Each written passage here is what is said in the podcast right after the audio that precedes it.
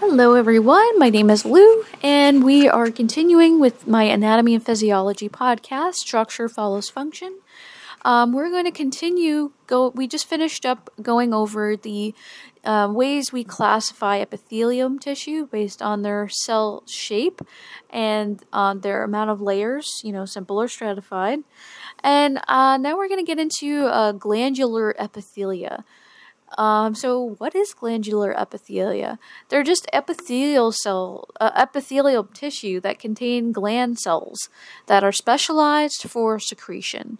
And there's two main types of gl- uh, glands. You got endocrine and exocrine glands.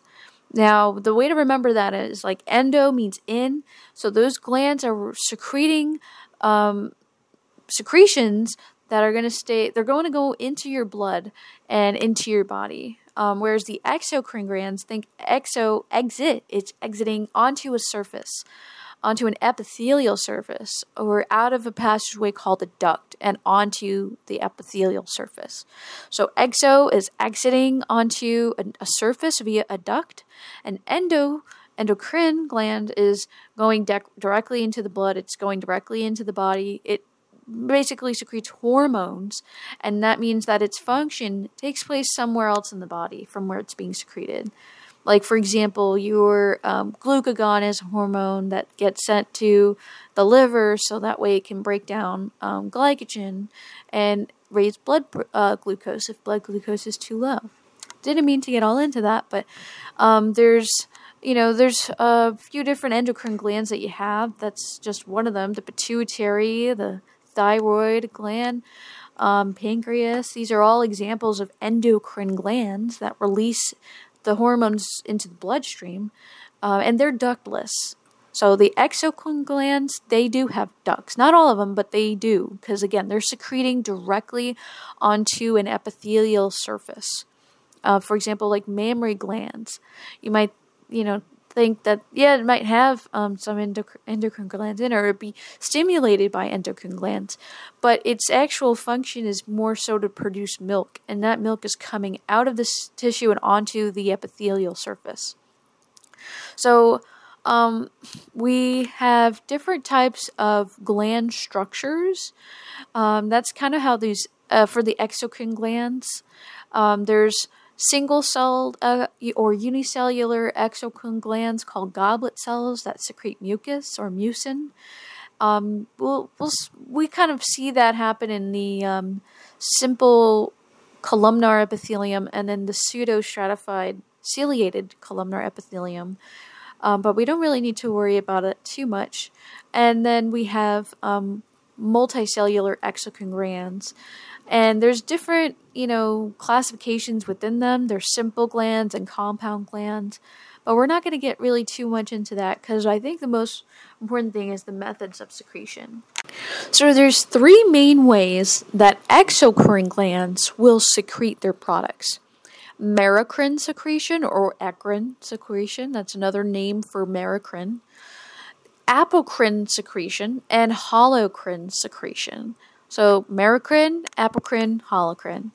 Merocrine secretion uh, releases the product from secretory or secret- secretory vesicles at the apical surface of the cell via uh, via exocytosis.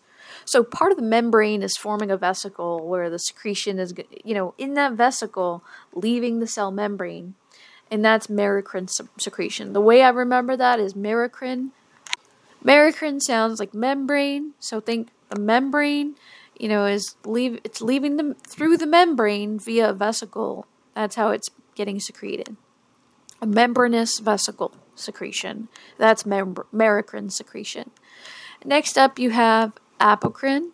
Um, so, um, before I get into apocrine, just note that merocrine secretion, there's you know, some merocrine glands, um, they have different locations. One of them is in the salivary glands. So another way to remember that is merocrine. Yeah, it sounds like membrane, but it also sounds like mmm. And when we get hungry and we smell something good, you know, our favorite food, whatever that could be, if I smell some like fresh fruit, uh, like a nice smoothie or a nice fresh green juice, or some people they might smell, you know, some mac and cheese or you know their favorite cake or whatever you're smelling. If it's a nice food, you're gonna start to salivate, and that salivation, that secretion of saliva, is created by your merocrine secretion glands, merocrine glands. So, um, yeah, just wanted to throw in a location.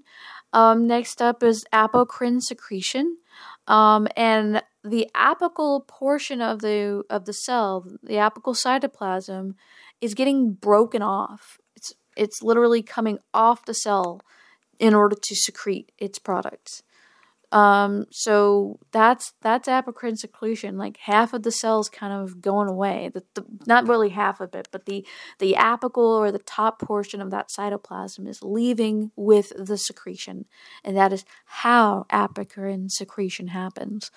Um, what's one place that we can remember where apocrine secretion glands are? Well, they are in your armpits, and uh, and one way to remember that is um, that uh, you know that's the stinky sweat gland, and uh, when people stink, they go, "Hey, oh, you stink," and that's the apocrine. You know, the A in the apocrine is A, and it's A, oh, you stink. So think the stinky stinky sweat glands in the axillary, the armpit.